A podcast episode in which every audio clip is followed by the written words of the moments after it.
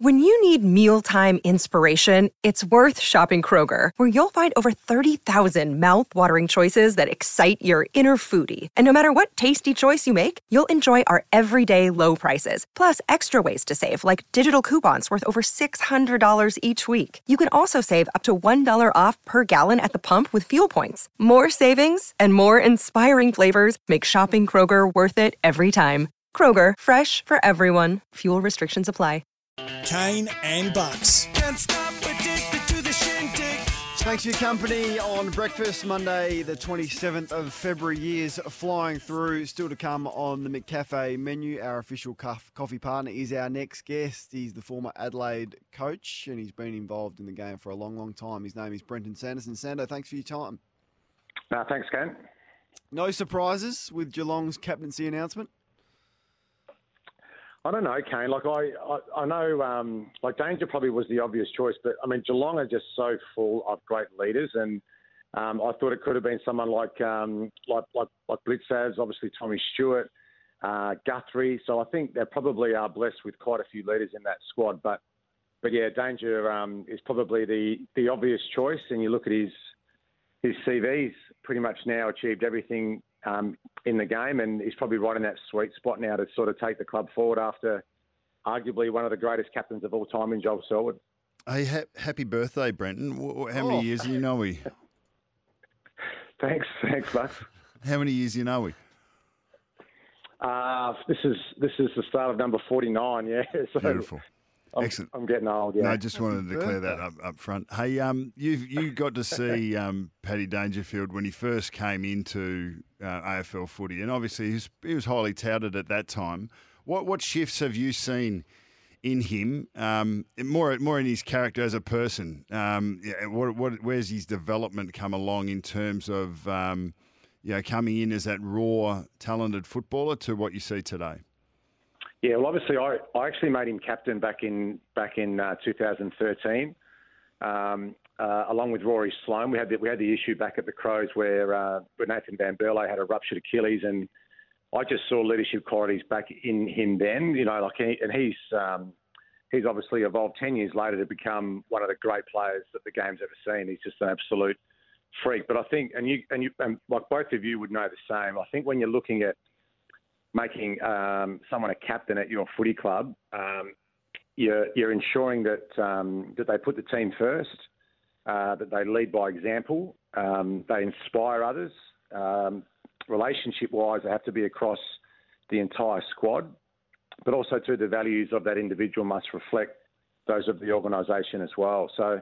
I think back then I thought I thought Danger showed all of those um, back as a 22, 23 year old. And We've seen, we've seen some fantastic captains come through the industry at a very young age. Um, but I think, and you know, both of you would know this. I think sometimes the mistakes that that these young champions make is that they are so focused on getting the best out of themselves. Mm. It can sometimes be to the detriment um, of their team, where they just they if if they're playing poorly, um, they probably don't know how to um, you know, take themselves away from their own performance to to um, to lead by example um, on on the field. And I think that's probably the biggest change I've seen with Danger now. Watching him play for Geelong is he he knows that he doesn't have to be at his absolute best personally for the team to play well. Um, and I, I, think that's where where now we've seen the full growth. I think we've seen him now turn into that turn into that perfect leader, and I think he'll do a great job at Geelong. And, and what of uh, Chris Scott and, and the leadership of, at Geelong? Um, you spoke, I mean, your, your words there were that, that you made um, Paddy Dangerfield captain back then. I'm, I'm, i mean, I don't know what the process was, but what what would you suspect that Chris Scott, having worked with him, how how would they have handled this um, this handover from you know a long term captain and a successful captain in Joel? Yeah, well, Bucks, as you know, I mean, like different clubs do things differently. Like there's there's some footy committees, coaches who just will appoint a captain. They just say, you know, this this person is the is is the right fit. Um, other clubs, which I've seen happen really successfully, is they actually put it back to the playing group and they say, you know, who do you want to make captain? And they'll do like a like a almost like a private personal sort of ballot where uh, a player will list who they think should be captain and do like a five, four, three, two, one and then um, whoever gets the most votes ultimately gets gets made captain. But I guess the challenge with that is sometimes it becomes a popularity contest, and the players think this is who I like the most, and I want them to be captain. But sometimes it's not the person you like the most who makes the best captain. It's it's exactly what I said before. It's it's it's the player that can put the team first. It's the player that can inspire others. Um, it's the player who has really strong values that almost reflect exactly those of the organisation. So, um, so sometimes it's not the player you love the most in your team.